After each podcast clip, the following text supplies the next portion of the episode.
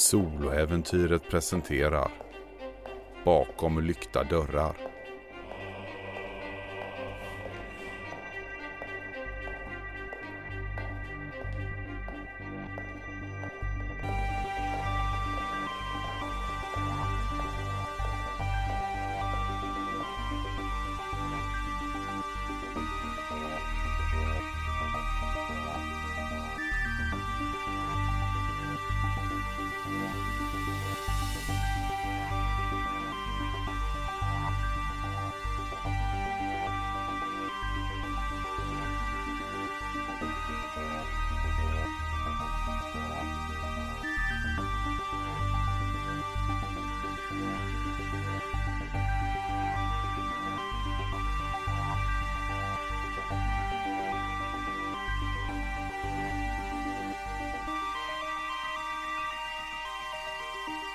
Säsong fem, avsnitt tjugotvå, King of my heart, Athanasia, del fyra. Smärtan är total. Den glider igenom varje ven som finns i kroppen, varje led som böjs i omöjliga vinklar. Smärtan skjuter igenom Dianas kropp.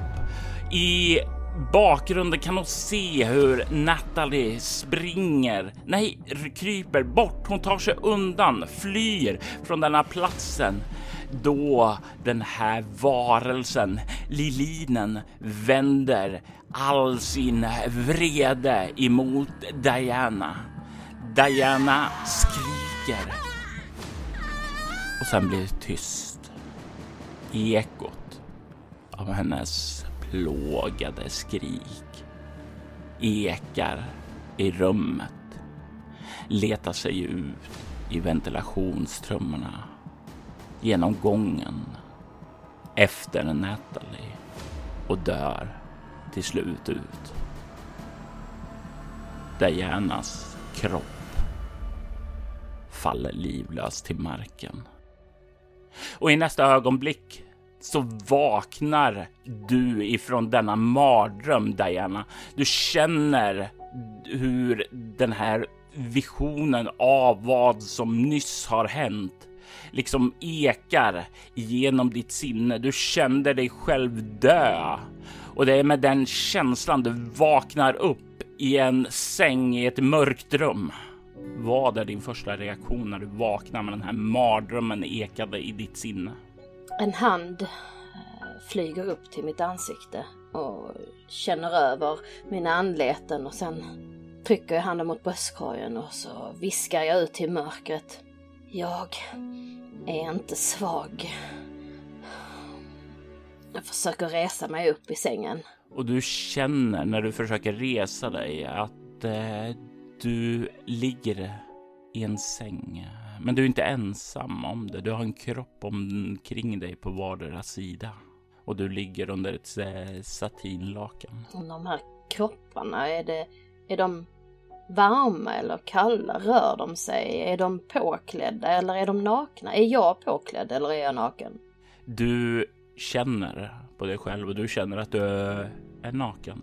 Och så är de andra kropparna. Och ifrån det vaga ljuset du har i det här rummet så kan du nu börja urskilja detaljer. Du kan se att kropparna vid din sida är Clara och Eric, dina vänner, partners.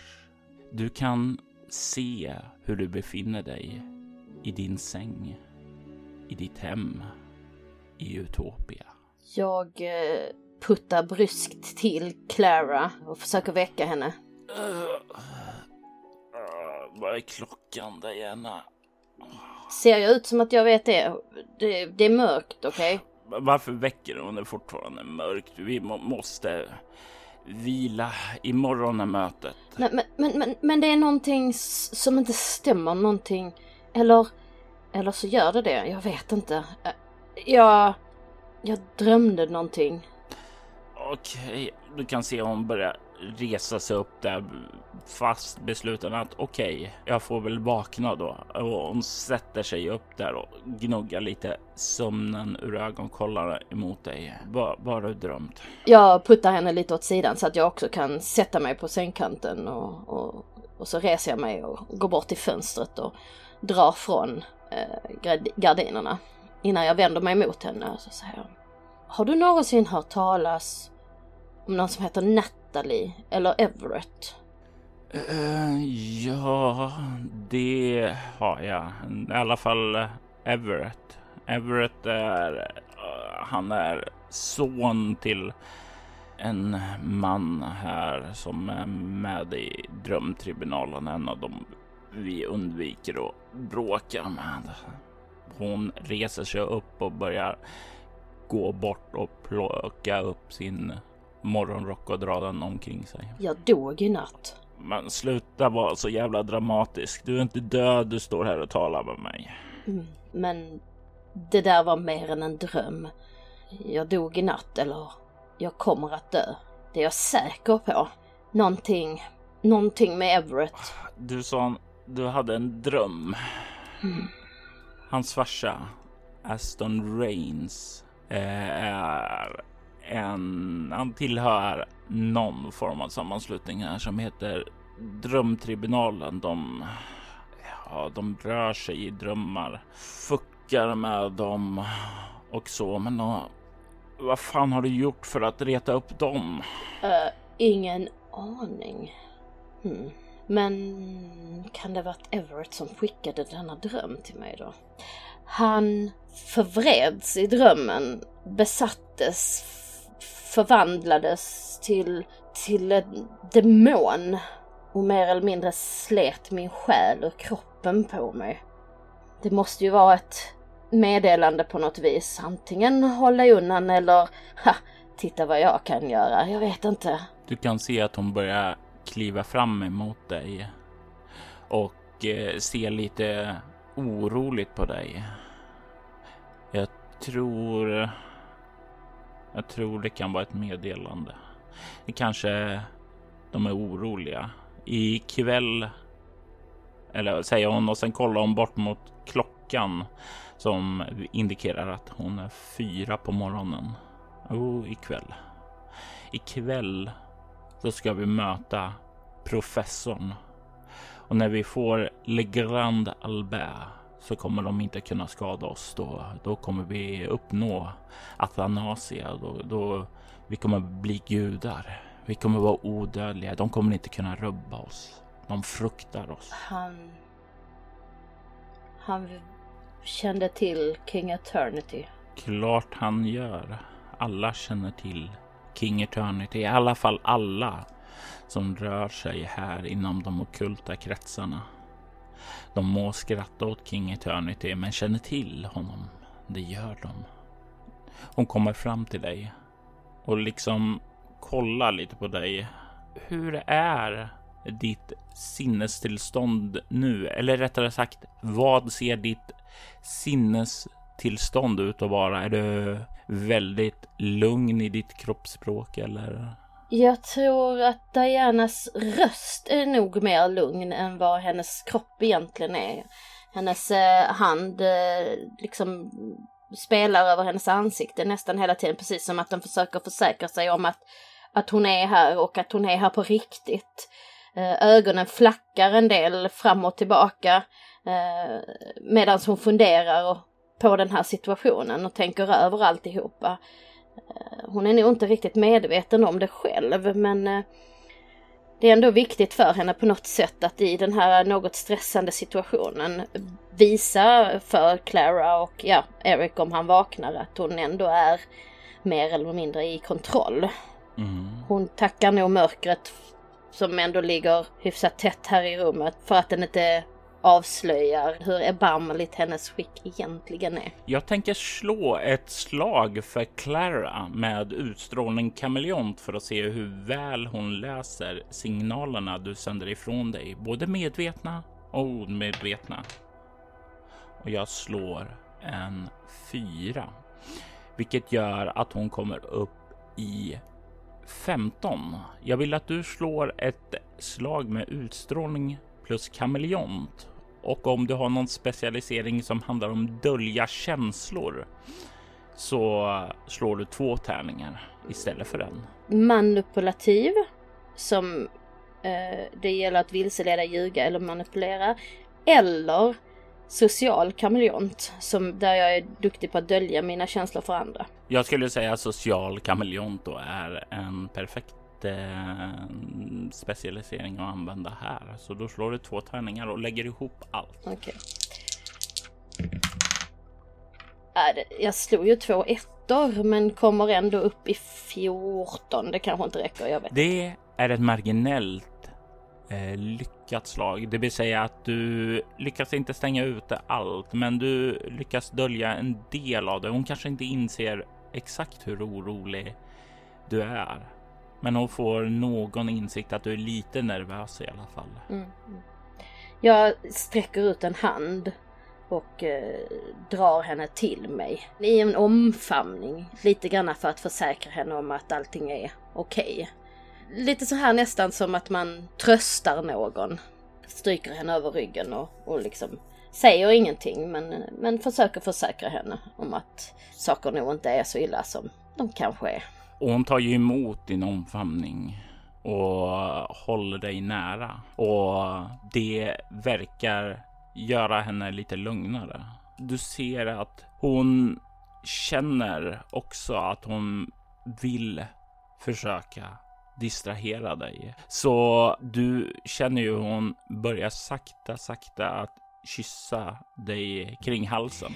Ja, jag tror jag låter henne. Eh, spelar väl nästan lite slentrianmässigt med på, ja, vi har ju gjort detta otaliga gånger.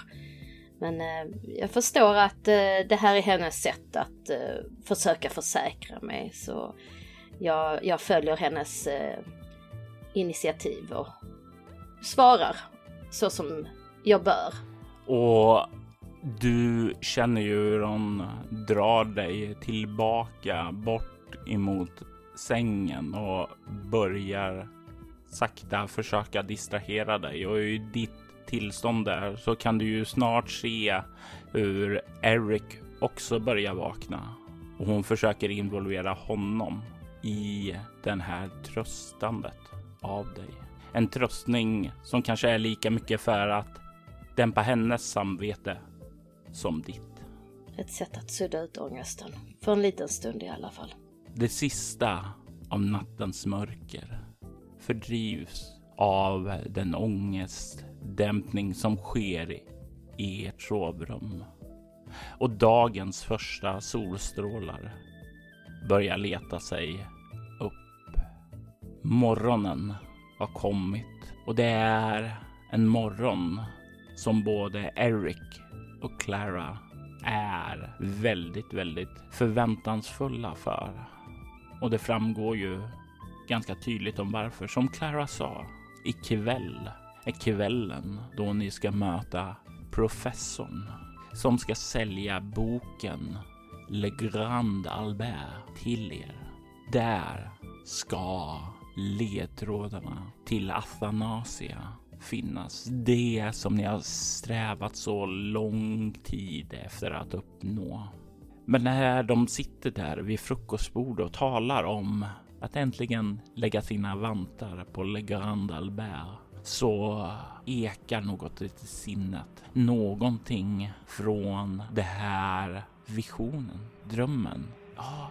Du, du, du får en så stark känsla av déjà vu. Som om du har redan gjort det här. Jag eh, deltar halvhjärtat i deras eh, entusiasm. Ler och nickar vid rätt tillfällen. Och slänger in ett ord eller en uppmuntrande eh, mening här och där. Men mina tankar är definitivt inte vid frukostbordet. Jag funderar lite grann på, och det här bär ju mig emot, för att i grund och botten så delar jag ju faktiskt eh, Claras och Eriks entusiasm för vad som ska ske ikväll. Men drömmen har ändå sått ett spån av tvivel, och Jag börjar lite grann fundera på om vi inte ska skjuta på det. Den där professorn kanske inte är vem han utger sig för att vara. Och jag är ganska övertygad om att han ligger bakom alltihopa. Vad kan du minnas ifrån drömmen som du hade om professorn? Jag tar en klunk svart, hett, rykande kaffe och försöker skapa mig en tydlig bild av drömmen från början till slut och inser att det börjar ju faktiskt alltihopa med professorn och vårt möte med honom. Vi var ju övertygade om att han hade gillat en fälla för oss och det, det visade ju sig sant, men det var han som spärrade in mig. Det var han som startade hela den här kedjan av händelser som ledde fram till att Lilinen slet min själ och kroppen. Jag sätter ner kaffekoppen och så tittar jag på, på de andra. Och så biter jag mig nästan lite grann själv i läppen.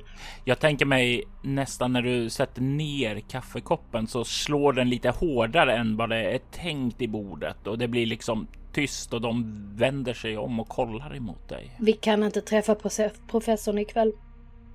Inte innan vi vet mer. Och inte innan vi kan hantera honom. Uh, vadå? Vänta. Vi, det här är ju allt som vi har väntat efter. Allt vi har strävat efter. Alla de offer vi har gjort har ju lett upp till det hit. Jag är rädd att om vi genomför den här transaktionen ikväll så, så kommer det sluta med vår död. Och inte på det sätt vi vill. Det, det, det här... Alltså... Och du kan se hur Eric verkar vilja säga så mycket men liksom snubblar över orden. Han känner inte alls var det här kommer ifrån. Men du kan se hur Clara verkar kolla bort emot dig och säger: är det här på grund av drömmen du hade? Jag, jag, jag nickar och tar en servett och torkar bort lite av kaffet som, som spillde ut. Och... ja, det är det. Du kan se hur Eric är på väg att säga någonting men Clara håller upp fingret ungefär som: du är tyst nu, jag talar. Men som du sa själv, du trodde det här var en signal. En signal för att visa på att eh, de ville skrämma oss. Mm. Och du kan se hur Eric är på väg att säga någonting och hon bara höjer fingret återigen och säger: drömtribunalen, tyst. Du kan inte låta dig skrämmas av deras propaganda. Åh, oh. Tro mig, de har inte avskräckt mig. Vi ska ha den där boken.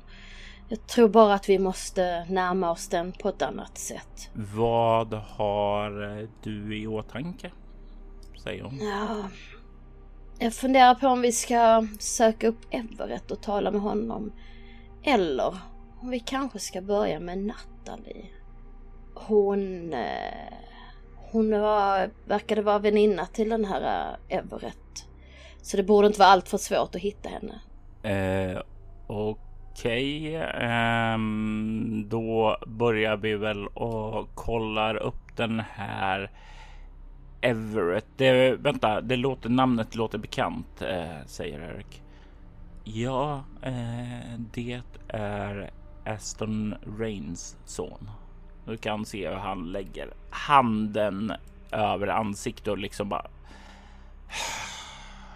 Ska vi börja bråka med drömtribunalen på dagen som vi ska få? Varför, Diana? Kanske inte bråka. Snarare en vänskaplig diskussion om vad deras mål är. Så som jag ser det kan det faktiskt till och med vara en varning. Annars hade de nog uteslutit biten där professorn riggar en fälla för oss med tårgasgranat. Tår... Ba, äh, är det här från den här drömmen som äh, ni verkar känna till men som jag missade? Mm. Jag dog i natt, Eric. Ja, jag beklagar väldigt mycket din död, men du ser allra högsta grad levande ut för mig. Nej, jag tror vi... Jag, jag undrar om inte Natalie är rätt ställe att börja på. Jag föredrar ju att vi börjar med Natalie innan vi går och eh, petar i närheten av drömtribunalen. Så alltså, jag kan peta där hur mycket som helst efter vi har nått till Athanasia, men jag vill inte röra där innan. Jag tror inte de är något större hot egentligen. Eh, frågan är om inte deras bark is worse than their bite, så att säga. Låt oss inte ta reda på det just nu, säger Clara. Vi kan ta reda på det efteråt. Efter att vi har uppnått Athanasia. Jag nickar. Eh, avslutar det sista av min frukost i, i en hast. Och sen så går jag för att eh, göra mig i ordning. Och det är ju inga problem. Du gör dig i ordning.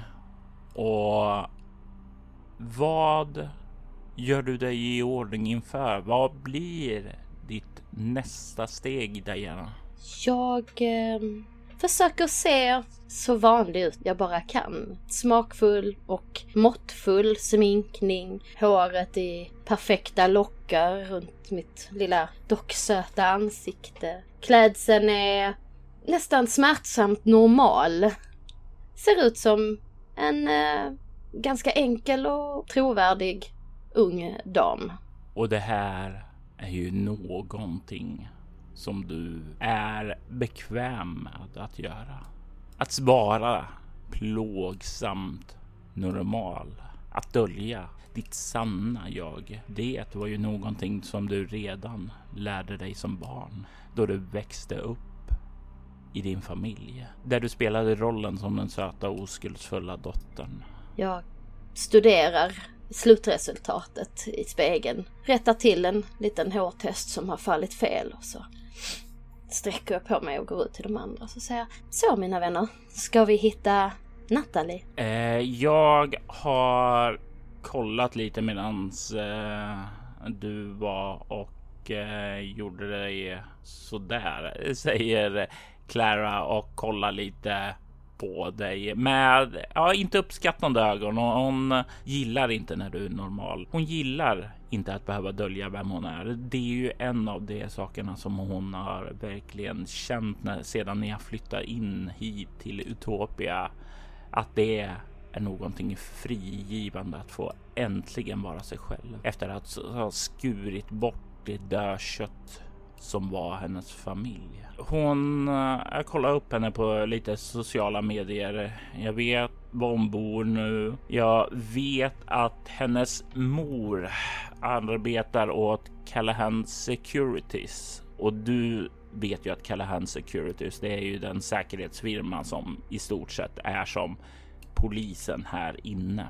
Du kan se hur Eric bara suckar när han får höra där och sjunker ihop lite, men Clara fortsätter. Eh, vad jag kan se är att hon är en rätt sportig tjej, rör sig runt eh, med sina vänner, eh, sysslar med eh, roller derby, dansar lite, eh, ägnar sig åt mycket av sporter, verkar inte alls trivas här inne. Jag, jag, jag ler mot Clara och så säger jag, du har ännu en gång överglänst dig själv, vännen. Tack. Du, jag vet inte vad jag skulle ta mig till utan dig. Hon ler bara tacksamt mot dig.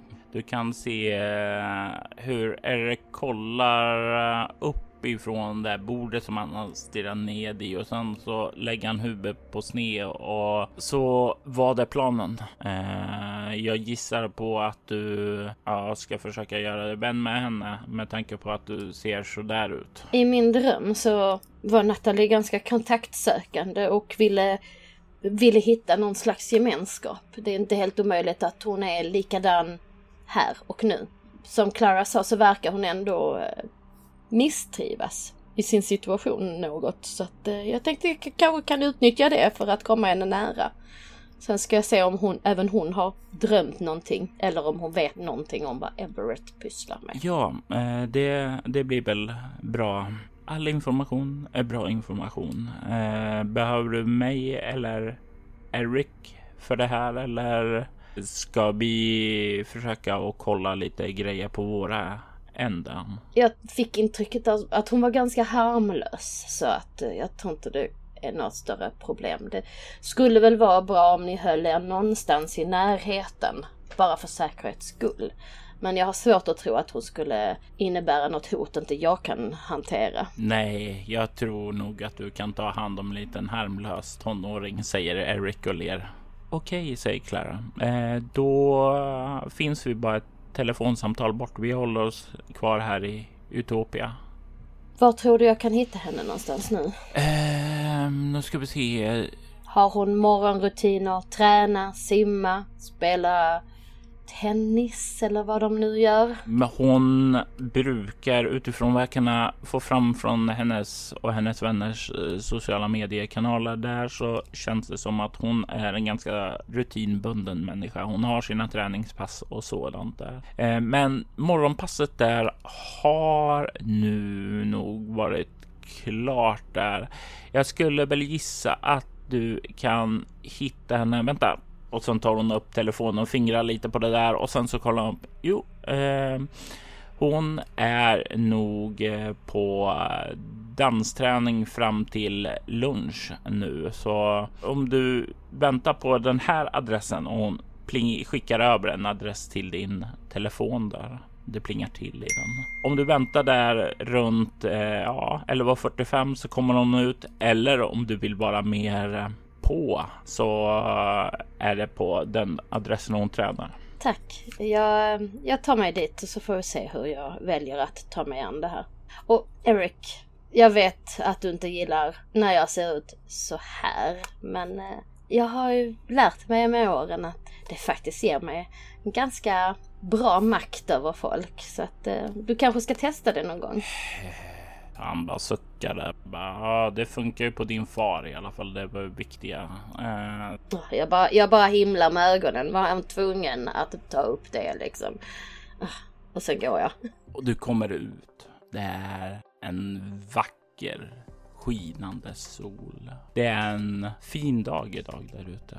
I alla fall för de som gillar värme och solsken. Du rör dig genom Utopia, och det här grindsamhället, det är ju en fantastisk plats att bo på. Man gillar rena gator, fint upplyst, luxuösa butiker och vackra inredningsdetaljer. Det är här de rika och de rika bor. Det är här som du, Clara och Eric köpte er in med era familjers förmögenhet. Tillsammans så skar ni bort det dödkött som var er familj, en efter en, så allt er arv kunde komma till ett gemensamt mål. Att ta er in hit till platsen där de rika och de mest inflytelserika ockultister i San Sebastian finns. Du kommer fram till adressen och du kan se att det är en yogastudio som verkar just nu vara officiellt stängd, men du kan höra musik dundra där inifrån.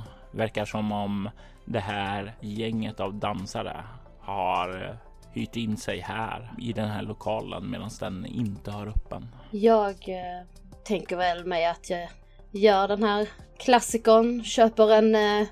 kaffe to go och eh, ska väl stöta ihop med henne när hon kommer ut helt enkelt. Så jag slår mig ner och väntar där jag har uppsikt över eh, in- och utgångar. Jag tänker mig att du kan få slå ett eh, lätt slag med utstrålning plus humaniora för att liksom smälta in och positionera dig själv på bästa möjliga sätt liksom, för att naturligt bara bumpa in i henne sedan då hon kommer ut.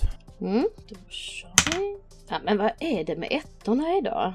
Jag kom upp i tretton. Du ser ju hur de börjar komma ut och den här uppspelta glädjen efter en lyckad träning. Det här med fortfarande energin och uppe, man är pepp. Hon har pepp i sitt stepp, så att säga.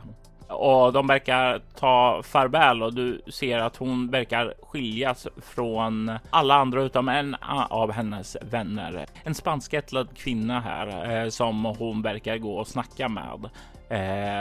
Och de verkar vända sig för att gå bort därifrån. Och då bildas det perfekta tillfället att genskjuta dem. Så hur går det till då du möter Natalie? Nej, men jag tänker mig att jag går lite framför dem faktiskt. med min kaffemugg i handen. Och eh, så gör jag den här klassikern, liksom stannar upp, flämtar liksom tyst till, eh, verkar så här, kolla i, i mina fickor efter någonting. Och så, så vänder jag ganska abrupt om för att så att säga gå tillbaka efter vad det nu än är jag kan ha glömt. Eh, och då eh, krockar jag in i henne och liksom skvätter kaffet över hennes, hennes kläder och outfit och alltihopa. Jag är väldigt uppmärksam på om hon på något sätt visar tecken på att känna igen mig när hon ser mitt ansikte. Eftersom det är du som etablerar scener här och skapar den här möjligheten, så kommer jag ge dig en plus ett bonus på ditt nästa slag, då du får slå ett lätt slag med utstrålning plus kameleont för att se vad för känslor som hon liksom ger ifrån sig då hon stöter in i dig. Mm. Ja, men så, nu blev det en femma i alla fall, så arton. Du är väldigt, väldigt uppmärksam. Du fångar direkt hennes känslor där hon eh, rycker till av förvåning, kollar upp och nästan... Eh, ja, du får nästan en känsla av att eh, hon har väldigt bra reflexer och snabbhet, för det kommer inte alls så mycket kaffe som du trodde skulle göra, utan hon lyckas nästan undvika, ducka undan åt sidan eh, av det mesta, men lite stänker ju på henne. Hon kollar upp på dig. Eh, och eh, i hennes liksom förvånade blick där när man blir nedskvätt, så kollar hon på dig och säger Ö, se det för. Och du kan ju se i hennes ögon att det inte finns någon form av igenkänning överhuvudtaget. Åh oh, herregud, förlåt. Åh oh.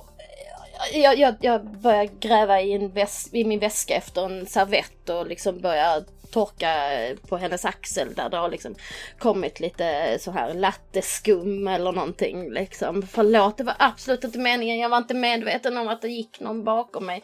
Förlåt. Kan jag, kan jag bjuda på en kaffe eller någonting som ursäkt? Eller jag kan tv- tvätta dina kläder. Jag kan skicka dem till kemtvätt eller betala för det. Och du kan ju se hur Natalie kollar liksom bara, ungefär med händerna upp. Nej, nej, det är bra. Och hon ser väldigt, väldigt så här obekväm ut med tanken på att du ska tvätta hennes kläder och ta det till kemtvätt. Och du kan se hon... Nej, det är ingen fara. Det är, det är bara kläder. Ja, ja, nej, jag ber verkligen om ursäkt. Det var inte meningen. Alltså såklart. Det, det, det, det är sånt som händer. Du vet, man är distraherad och så... Oh, så är man kanske inte alltid så uppmärksam på sin omgivning som man borde vara. Nej, verkligen inte så. Vi, vi, vi är alla involverade i våra vardagar. Ibland så springer vi in i andras. Det, det är ingen fara, säger hon och... håller upp händerna. Du är säker på att jag inte kan betala för kemtvätt eller någonting? Det, som sagt, det var så klantigt av mig. Jag borde ha tänkt mig för. Nej, det behöver du verkligen inte göra. Tack, tack, tack ändå, eh, fröken... Eh, eh, Castle. Diana Castle. Eh, tack så mycket eh, ändå, Diana Castle. Eh, Eh, se bara dig för lite mer, så eh, kanske vi syns sen någon annan gång, säger hon. Och så ler och... Vänta. Ja? Ursäkta om jag f- f- frågar, jag vill inte vara framfusig, men är inte du är, är inte du med i Utopia Underdogs, roller derby-laget? Jo, men... Ah, jag tyckte jag, jag har sett en del av era... Jag, jag gillar det. Det, det... jag ska vara rent ärlig, det här lite tuffare tagen är ganska spännande och... Jag skulle ju aldrig våga själv, men det, det är ganska roande att titta på. Jag måste säga det. Äh, men det, det, är ingen, det är ingen fara. Alltså, det är inte så farligt. Du, du kanske borde komma ner till en av våra träningar. Jag kan definitivt lära dig. Alla har potential att eh, göra det. Det gäller bara att våga. Eh, du kan se direkt nu när du börjar tala om roller derby. Ja, då börjar det definitivt eh, väckas upp ett intresse eh, där. Det här verkar vara ett ämne som hon är mycket mer bekväm att tala om. Mm. Jag, jag har ju ingen aning om någonting om roller derby. Jag fattar att man åker runt runt på en bana typ. Eh, men eh, jag tänker att det hindrar ju inte mig från att vara entusiastisk och, och intresserad. Så att jag säger, tror du verkligen att jag skulle kunna det? Jag menar det... Jag tycker de som pysslar med det är ju ganska tuffa, är de inte det? Nej, alltså jag, jag tycker inte det. Jag har vänner som inte ser så mycket ut för världen. Alltså jag har en vän, Skye. eh, Hennes eh, roligare med namn är Bitch Black. Alltså hon, hon ser lite grann ut som dig. eh, Ja, ungefär lite grann samma fysik. eh, Och du ska se, hon är en jävel på plan. Alltså hon far hit, far dit, tacklar alla. En riktig jävel på banan. Alltså, skenet kan bedra. Vad vi visar är inte alltid riktigt vad som finns där under, säger hon och ler. Jag har ju inte ens stått på ett par rullskridskor sen jag var typ tolv eller någonting. Det hade nog varit mycket Bambi på Harley som jag skulle dyka upp där, men...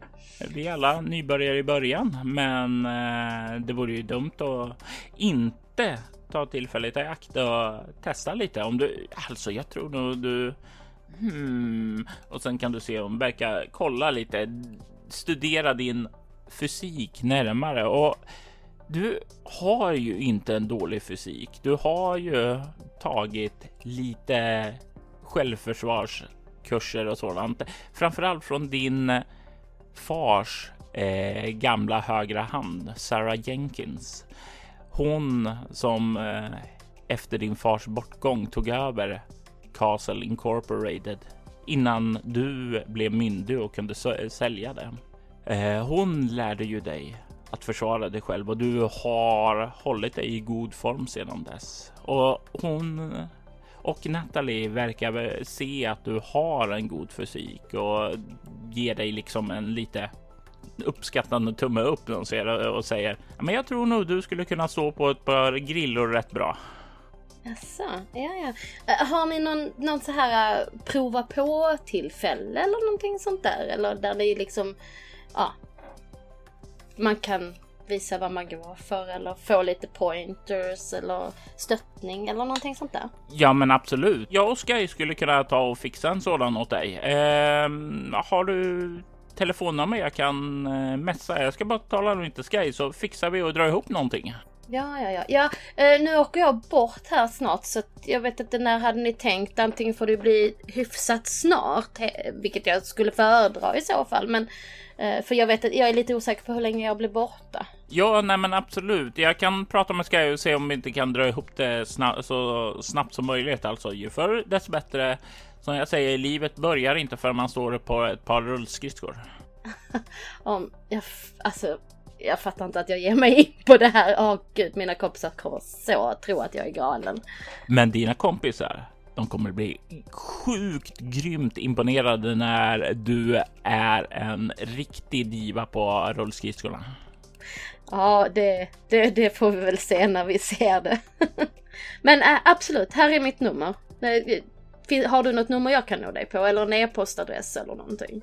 Ja, absolut, säger hon. Och eh, flippar fram sin telefon och verkar ta ditt nummer. Ringer upp dig där. Och där har du mitt nummer. Ah, tack, tack. Eh, och ännu en gång, sorry för kaffe. Eh, men det gör ingenting, det gör ingenting. Jag har fått en ny roller derby-vän här. Det är all good. Eh. Oh, ja, ja, nu, let's not get ahead of. Hej, det var du som ville betala för mina kläder. Du kan betala med att komma på en pröva på grej istället. Det blir jättebra, säger hon och ler. Okej, okay. okej, okay. då, då känns det genast lite bättre. Och du kan se hur hon nickar åt dig. Jag och Mariah här, vi ska hem och käka där. Och efter det så tar jag kontakt med Sky. Så ska vi se om vi inte har något meddelande till dig lite senare idag. För du sticker väl inte i, idag hoppas jag. Nej, nej, nej, nej, nej. Det är om några dagar. Men som sagt, jag, har lite, jag vet inte hur länge jag blir borta så. Vi fixar det så fort som möjligt, säger hon och ler.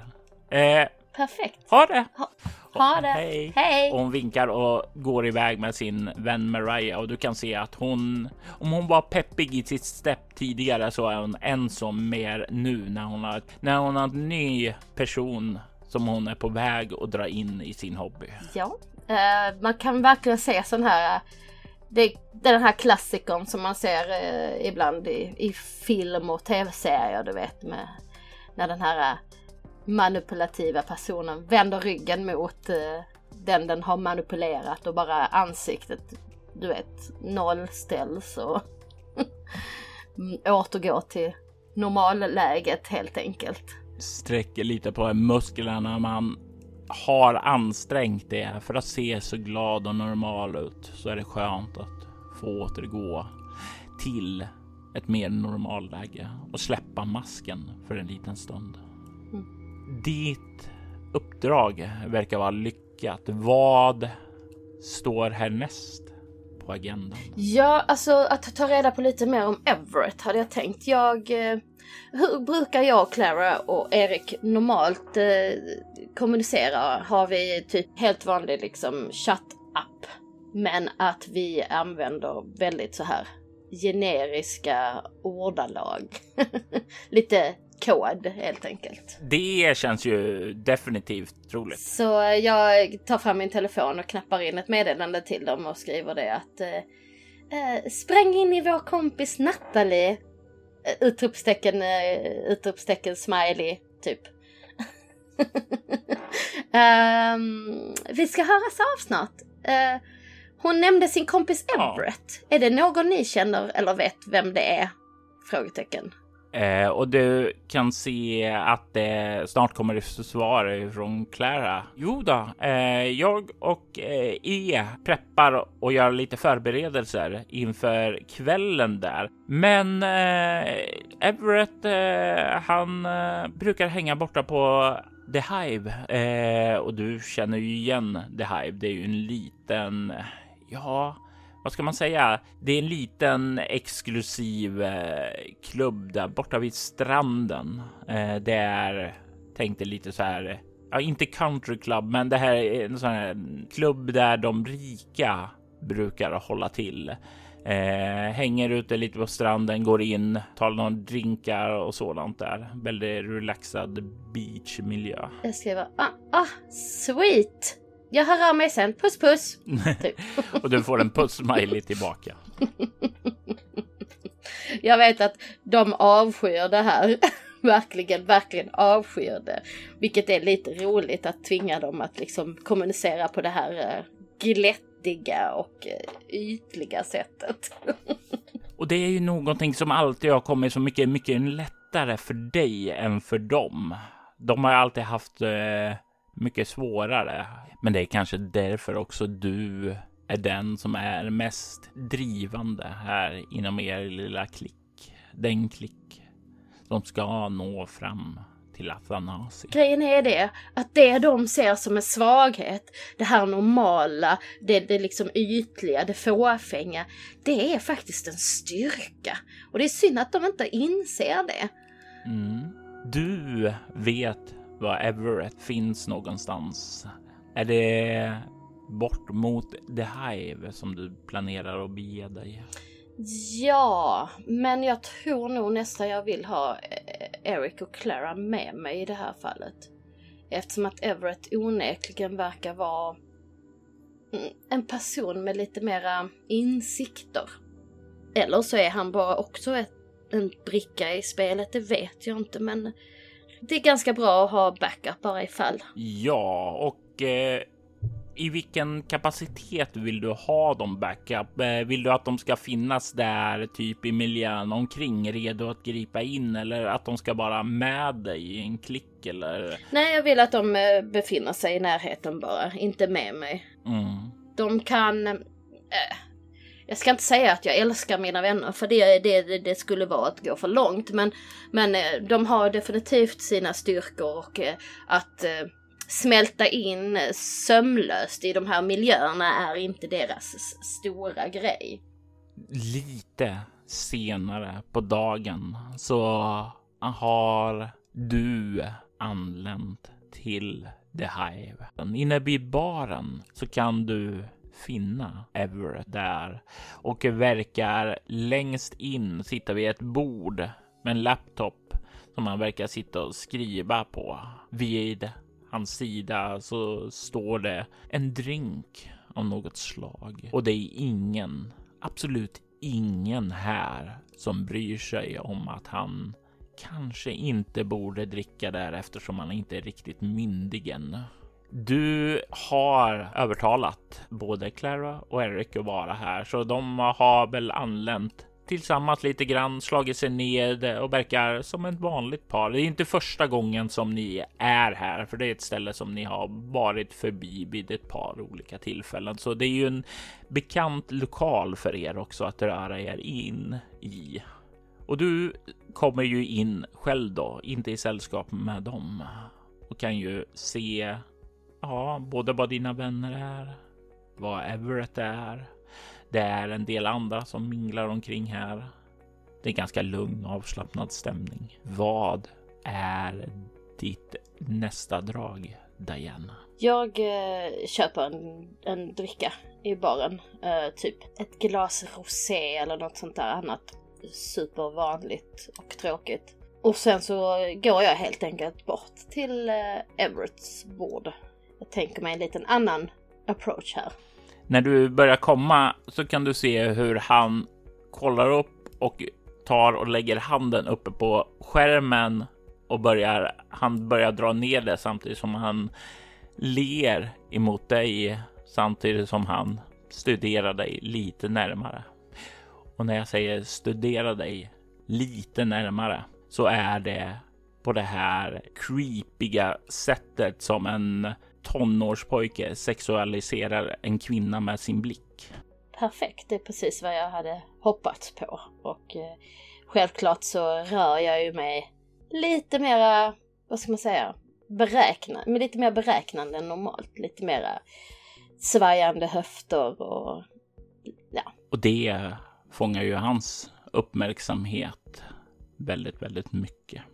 Laptopens skärm slås igen och han ler mot dig och, och så han säger god dag, jag tror inte vi har träffats förut. Jag vill kolla så att eh, hans reaktion när han ser mig, verkar han känna igen mig överhuvudtaget? I vanliga fall så skulle jag säga att Everett är en exceptionell duktig lugnare här, men sättet som han betraktar dig nu har du sett så många gånger tidigare. Det är någonting du har spelat så mycket på tidigare, så du känner igen det här blicken från någon som ser dig för första gången när du vill att de ska se dig. Det står inga tvivel i ditt sinne att han känner inte igen dig alls. Mitt namn är Everett. Eh, vad kan ditt namn vara? De flesta kallar mig Diana, men mm, du kan kalla mig flickvän om du vill. Åh, så framfusigt. Jag menar, trots allt har vi bara träffats. Eh, jag brukar vilja bekanta mig närmare med någon innan jag kallar henne flickvän. Kanske slå dig ner här och prata, säger han, och han gör en gest åt dig att eh, slå dig ned bredvid honom. Mm. Jag, jag sätter mig såklart och så flyt, jag sätter jag mig så att jag lutar mig liksom lite mot honom, lite, lite så här över bordet liksom, lite sådär framåt mot honom helt enkelt, och så ler jag stort. Everett, säger du. Brukar du vara här? Jag tycker inte jag har sett dig här tidigare. Jag eh, brukar hålla mig i bakgrunden här. Jag är mest här för att jobba, säger han och ler. Och du får en känsla av det här med jobba är... Ja, det är kanske att ta lite dramatisk licens för vad han egentligen gör här. Alltså, hur gammal är han? Typ nitton? sjutton, arton, nitton där. Ah, okej. Okay. Mm. Så vad är det för spännande projekt du är involverad i idag som kräver en sån här miljö för att jobba i? Åh, jag gillar bara ambiensen att eh, göra någonting. Eh, jag eh, skulle se mig själv lite grann som en konstnär. Jag fotograferar, aha, förstår du? Ja, ja, vi gör väl alla vad vi kan för att eh, bryta den något tråkiga vardagen i Utopia. Åh, jag gillar redan ert sätt att se det. Visst är den tråkig. Så fasansfullt tråkig. Han ler emot dig. Och han sträcker fram handen lite så här nonchalant där. Och du känner igen det här draget. Det är ju sådant drag som du också brukar använda. Att man sträcker fram handen lite så här casual. Så att den andra personen lite nästan undermedvetet ska ta handen där. Som om man själv inte vill initiera kontakten, fysisk beröring. Men med lite sublima signaler ändå får den andra personen att göra det. Det är sådana här taktiker du själv har använt. Och han verkar använda en sida ur samma spelbok som du använder. Jag spelar med såklart och lägger min hand på hans och kramar till den lite grann. Och sen drar jag tillbaka den och liksom drar med mitt pekfinger liksom längs hans finger när jag eh, tar handen mot mig själv. Och så ler jag. Och han ler tillbaka. Så vad brukar du mer göra för att eh, bryta vardagen? Jag har ett rum här bak som jag skulle kunna ta med dig till och visa. Och du tyckte jag var framfusig när jag sa att, jag, att du kunde kalla mig flickvän. Alltså, det är ju en sak att bara ha lite skoj tillsammans. Och det är en annan att committa till någonting bestående. Sant. Jag tror inte någon av oss egentligen är typen som committar, va? Jag har inte fått det intrycket och jag letar ju kanske inte efter något allvarligt, säger han och ler. Och du såg ut att vara en person som man kunde ha skoj med. Well, jag har väldigt eh, specifika smaker när det gäller att ha skoj. Så och, vad kan du erbjuda? Gillar du att vara den som är i kontroll? Eller gillar du att vara den underlåtna? Ja, jag, jag, jag tittar på honom precis som, vad tror du? mm, du gillar att vara den dominanta, tror jag. Han stryker sig över kinden, verkar fundera och eh, sedan så kan du se han spricker upp i ett leende och säger kom med här, säger han och reser sig upp och plockar upp laptopen och börjar kliva bakåt. Jag eh, följer efter och sen så söker jag ögonkontakt med Eric och Clara. Och du får ju kontakt med dem. De har ju suttit och observerat vad som har hänt där. Och vad eh, ser de ifrån dig? Vad sänder du för signaler till dem? Jag vill ju att de ska följa med. Eh, alltså följa efter oss.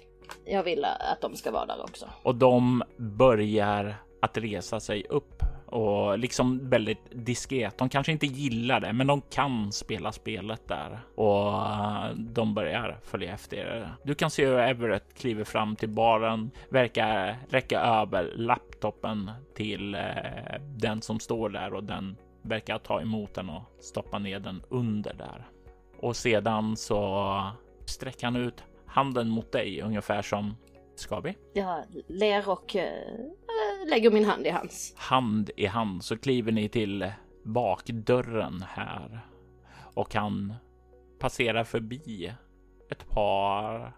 Ja, de är diskret klädda. Men du kan ju se att eh, det är två stycken vakter där som står där. Verkar se till att läget är lugnt och kontrollerat här inne på The Hive. Och de bara gör en nick åt honom när han passerar förbi, skjuter upp dörren och börjar kliva in i The Hives bakre lokaler. Mm. Det kan ju ställa till problem. Jag ville ju gärna att Clara och Eric skulle vara med. Men eh... förändrar det hur du agerar eller följer du med? Inte egentligen. Jag ville mest bara att de skulle se vad det här spelet egentligen kan ge en. Så att eh... nej, det gör det inte. Ni kommer längre bak där. Och du kan se att det finns en trappa ned till källaren där. Och du kan se han ler emot dig och säger, jag hoppas inte du är mörkrädd. Jag är nog snarare ljusskygg. En kvinna efter mitt eget hjärta, säger han och ler. Och börjar vandra nedåt i mörkret. Du känner hur temperaturen börjar bli kyligare här. Mm, det är någonting här nere som skiljer sig. Någon lukt som är annorlunda. Du kan få slå ett lätt slag med ego plus naturvetenskap eller medicin. Då kör vi på medicin då. Ja. Och en etta igen. Så jag kommer upp i nio bara. Du känner stanken av svett här nere. Den känner du igen sedan tidigare. Men det är någon annan stank här också. Någonting som är fränare. Någonting som får det att sticka i din näsa. Någonting som känns vagt bekant men som jag inte kan placera just nu för att den känns fel i den här miljön kanske. Ja, skulle definitivt kunna vara så. När ni kommer ned för trappen så börjar det flimra till ett sånt här lysrör som tänds med ett sånt här kallt, vitt sken. Så här obehagligt artificiellt. Och du kan se en korridor som leder fram till en ordentlig, tung, ljudisolerad dörr. Han börjar gå emot den och samtidigt med sin fria hand så famlar han i fickan och börjar dra upp en nyckel där. Är du beredd på att släppa lös din inre sida? Säger han och ler. Är du säker på att du vill se den? Åh, tro mig. Om du säger så, så vill jag definitivt se den. Men innan vi kan börja leka så behöver jag se ett smakprov. Här inne så har jag, låt oss säga det, en leksak åt dig. Jag vill se vad du gör med den. Är du redo? Jag, jag nickar. Jag tycker innerst inne att han är ganska löjlig med sitt spel här där han försöker vara så här mystisk och eh, mörk. Eh, men eh, jag, jag biter ihop och, och spelar med och ser, eh, försöker se fascinerad och eh, uppspelt ut. Han låser upp dörren och skjuter in den. Och innanför så kan du se den källare som finns här. En källare som en gång i tiden verkar vara ett stort kylrum. Det är kallare här än där ute. Och det är troligtvis därför som det blev kyligare när ni klev ner här. Men det är inte frystemperatur. Kanske ligger mellan noll och fem grader här inne. Du kan se att det hänger en del köttkrokar och sådant där. Med vad som... Vad har du i medicin? Två bara. Du kan... Ja, det ser ut så här på avstånd när du kikar in här. Att det verkar vara som om det hänger kroppar på dessa köttkrokar. Styckade människokroppar. Kroppar utan ben och armar och huvuden. Torson som hänger där. Du kan se i mitten av rummet så står det en stol. En stol där det sitter en man med ryggen emot dig. Han är bunden kring stolen. Han har en säck ovanför sin huvud. Everett gör en gest åt dig. Varsågod, en present till dig. Stänger han dörren efter oss? Everett, är den öppen eller stängd? Just nu står ni precis innanför den och den är öppen nu. Han har inte stängt den, åtminstone inte än.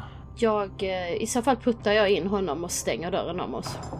Och så drar jag upp kniven som jag har i min väska. Och när jag säger kniv så är det självklart inte en liten fjantig sak utan det är ju en väl smidd och eh, utsirad eh, kniv som vi använder i våra ritualer. Eh, det är ju självklart inte någon så här oh, svågig, eh, sirlig sak utan det är trots allt en rejäl jaktkniv som har blivit modifierad för vårt ändamål. Det här är ju trots allt inte medeltiden. Det här är ju den moderna världen och det kräver ju moderna anpassade verktyg för att effektivt göra det ni gör bäst. Och sen tar jag liksom två steg mot mannen som sitter på stolen Och sen vänder jag mig om och trycker upp Everett mot väggen och eh, håller kniven strax nedanför hans bröstkorg, lite snett eh, vinklad uppåt. Och så säger jag: men kära Everett, det är du som är min leksak nu. Jag vill att du slår ett utstrålning kameleont, ett lätt slag. Oh, en sexa. Så arton. I vanliga fall så borde en människa vid det här laget bli oerhört skrämd, rädd över att förlora kontrollen. Men du ser att han inte verkar bli rädd, utan det är som om du spelar på hans spelbräde, som han har förutsett just det här draget, och han bara ler emot dig. Så ska du använda den där, eller ska du träffa din vän? Min vän?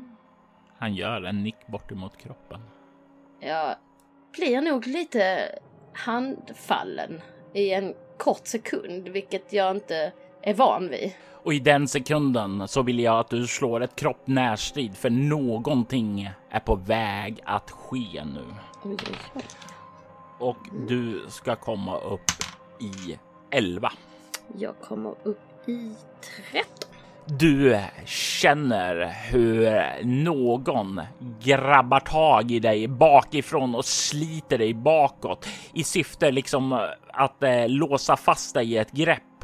Och han får visserligen bort dig från Everett, men han får dig inte i ett grepp, utan ni stapplar ett par meter bakåt där innan du sliter dig fri.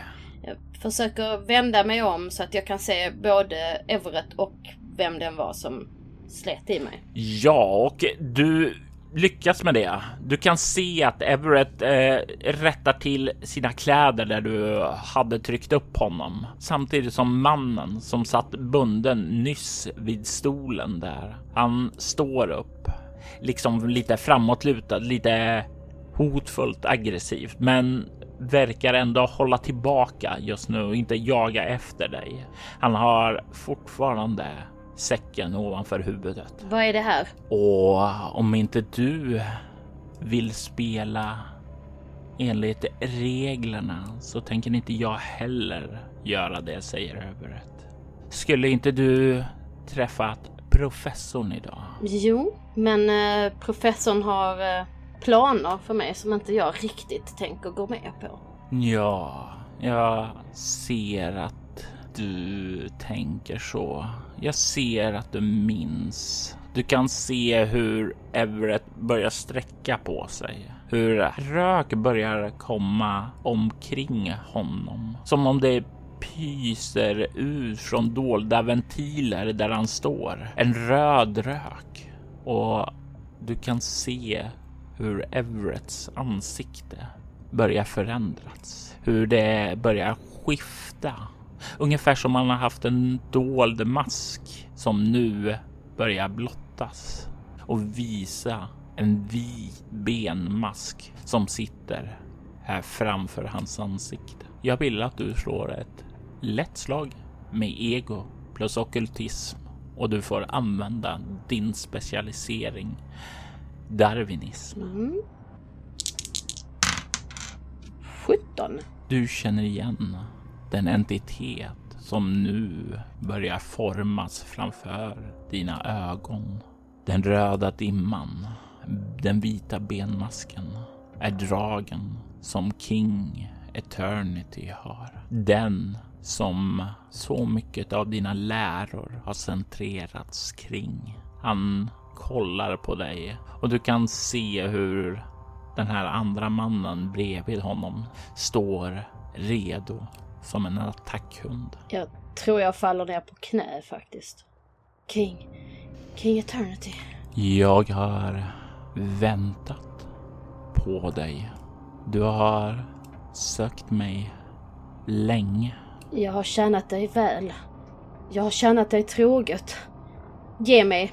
Ge mig det som, som är rättmätigt mitt. Du söker Athanasia, och innan du kan nå dit så krävs det ett offer. Men i ditt fall så vill jag se två Du kan höra ljudet av dörren glidat upp och du kan se de här säkerhetsvakterna puttar in Eric och Clara som verkar ha handfängslats, och du kan se att de verkar ha fått tag emot en del våld. Du kan se Eric har en rejäl blåtira och sprucken läpp, och Clara har en bruten näsa. De trycks ned på golvet på knä, och du kan se hur King Eternity pekar på din kniv och säger: låt oss se vad du är beredd att offra. Hur kan jag visa min styrka för dig?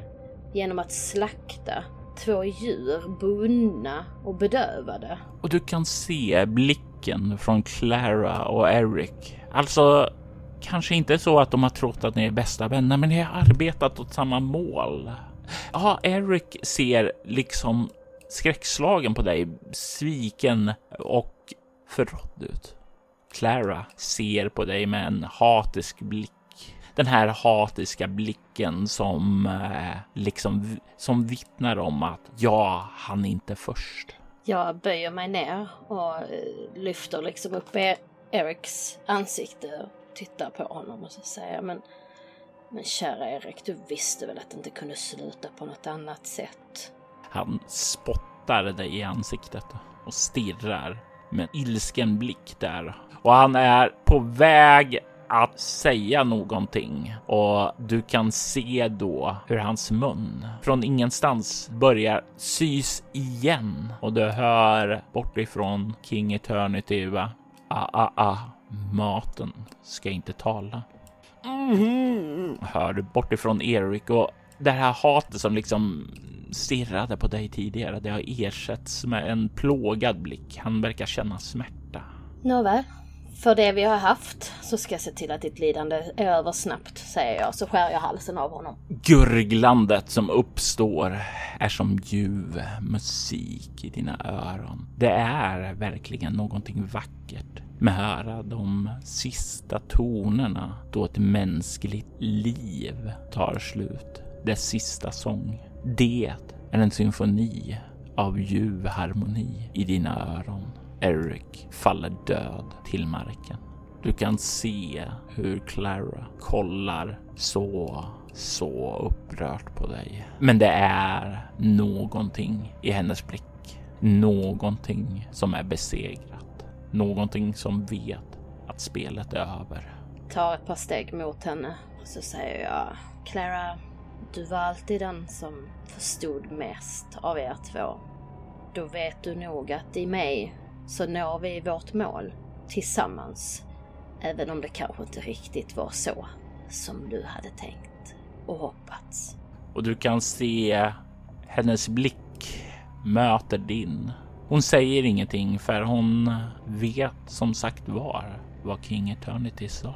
Maten ska inte tala. Så istället så ger hon dig bara en nick av acceptans, sluter sina ögon och väntar på att du ska ända hennes liv för att kunna nå ert gemensamma mål, Athanasia. Drar upp henne på fötter, drar henne till mig och kysser henne. Väldigt passionerat för en gångs skull. Samtidigt som jag låter spetsen på kniven glida in under hennes reben och upp mot hennes hjärta. Och i den här passionerade kyssen där så känner du hur hon väcks till liv. Till liv fullo. Hon känner hur du, hur dina kyssar egentligen är då de är passionerade. Hon lever upp där, och du fångar hennes liv i din kyss. Då du slukar hennes sista andetag. Och i nästa ögonblick så känner du hennes kropp livlöst faller ifrån din. Utmärkt. Du har inga som helst problem att göra vad som behövs för att nå ditt mål. Så säg mig, vad är det du verkligen vill ha? Athanasia. Men för vad? Varför vill du leva för evigt? Varför vill du inte dö? Jag vill veta vad du ämnar att göra med det. Har du tänkt så långt? Människan är svag. De går runt och låtsas att de vet vad livet går ut på. De behöver att jag visar dem vägen eller sanningen eller ja, öppnar deras ögon. De är så många och tiden behöver jag.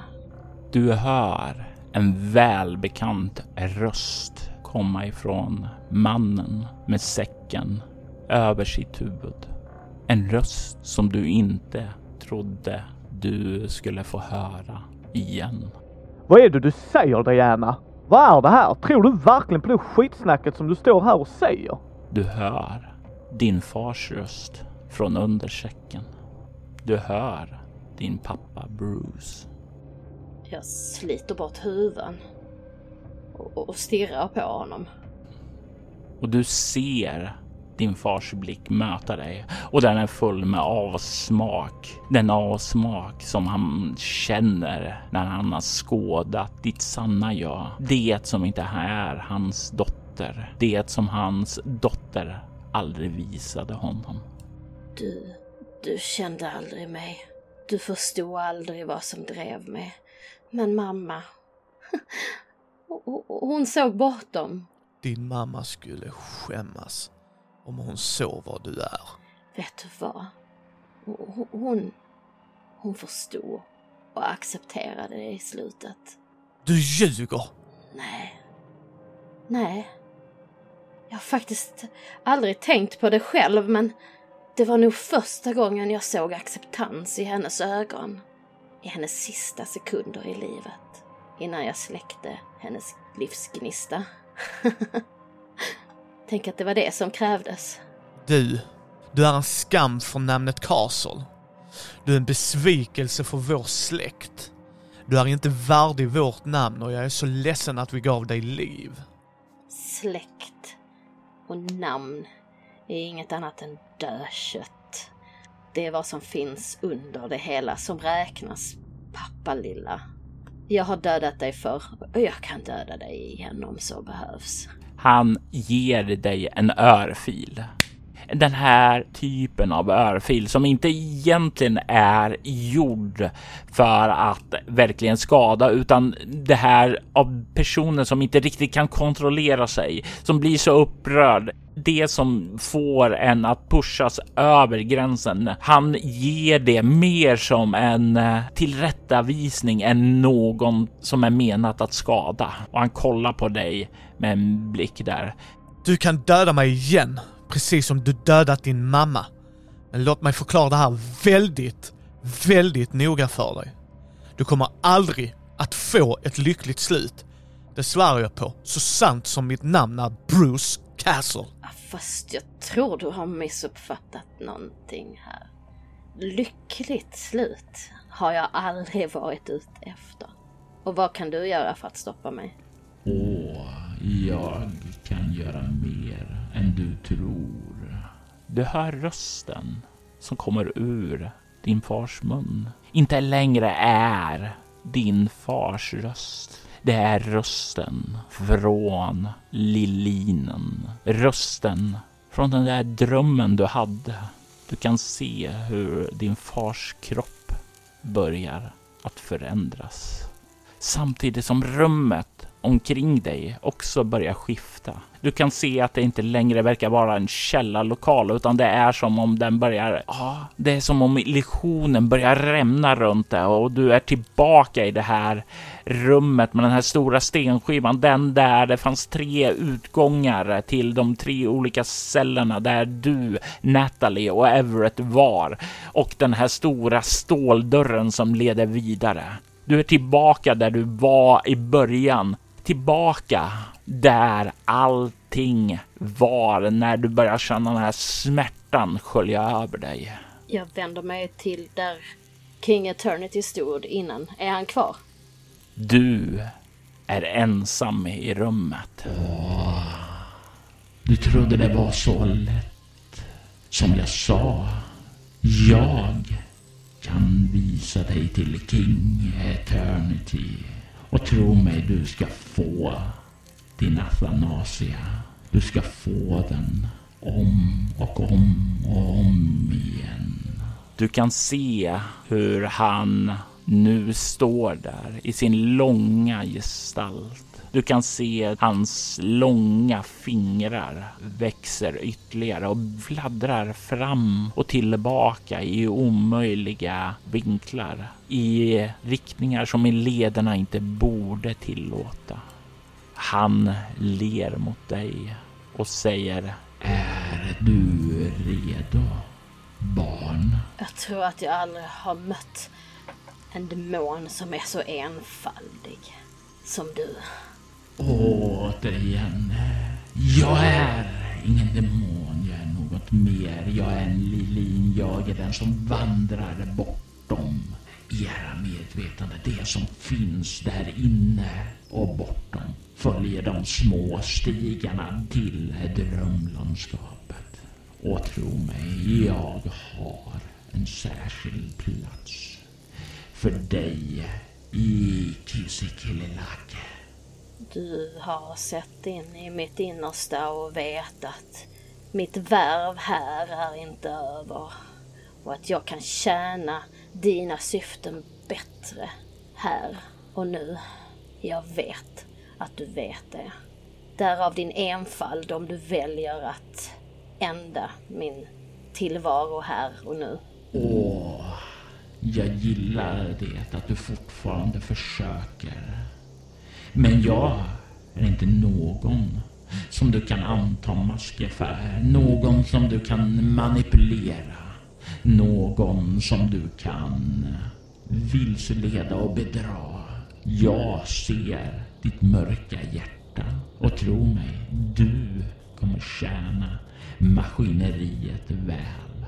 Jag ska ta din nattsvarta själ in djupare i den oändliga staden. Och du ska föda den, få den att växa. Din själ ska bli ett stenblock som bygger Kisikililake ytterligare, vidare fram. Din nattsvarta själ ska fylla ett syfte. Jag är inte svag, men gör vad du måste. Så får vi se vem som än ångrar sig i slutändan.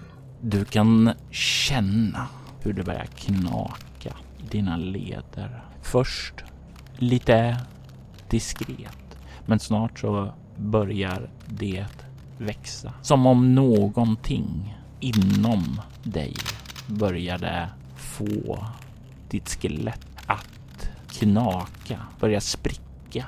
Du känner den här fasansfulla smärtan återigen börjar genomsyra din kropp. Du känner återigen den oändliga smärtan glida igenom den och du kan inte hindra dig från att skrika. Åter så upplever du den här fasansfulla smärtan som du hade i din dröm. Den som fick din kropp att falla död till marken. Du skriker och återigen så blir smärtan för stor. Din kropp faller död till marken.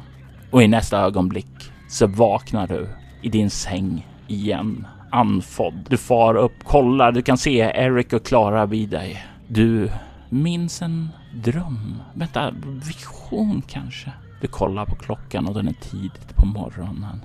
Diana må kanske inte själv veta det, men detta är starten på en oändlig cykel. En återupprepning av ett och samma minne. En cykel där hon försöker göra olika saker, men alltid kommer tillbaka till hennes sista ögonblick i det där rummet med Lilinen Cash. Allting är en cykel av mardrömmar, då han har skickat henne in i det mörkaste, djupaste vrår av mardrömsstaden Kisikililake. Bakom lyckta dörrar är en berättelse skriven, redigerad och spelad av Robert Jonsson till rollspelet Bortom som ges ut av Mylingsspel. I detta avsnitt hör vi Jenny Brennberg som Diana Castle, och Mikael Fryksäter som Bruce Castle. Temamusiken till Bakom lyckta dörrar gjordes av Marcus Linner.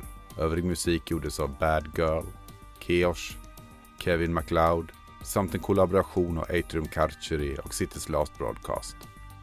Övrig musik i detta avsnitt är hämtad från Vlog Songs. Atrium Carceri, Cities Last Broadcast och Keos är band som tillhör bolaget Cryo Chamber. Vill du ha stämningsfull ambientmusik till dina spelmöten rekommenderas de varmt. Bad Girl tillhör bolaget H-Tower Records och låten hämtades från albumet The Beyond, Music Inspired by the Lucio Fulci Death Trilogy. Länkar till deras och övriga artisters kanaler hittar du i avsnittets inlägg. Soloäventyret är en actual play podcast där vi spelar rollspelen Bortom och Leviathan. Ni kan komma i kontakt med oss via mail på info at bortom punkt nu.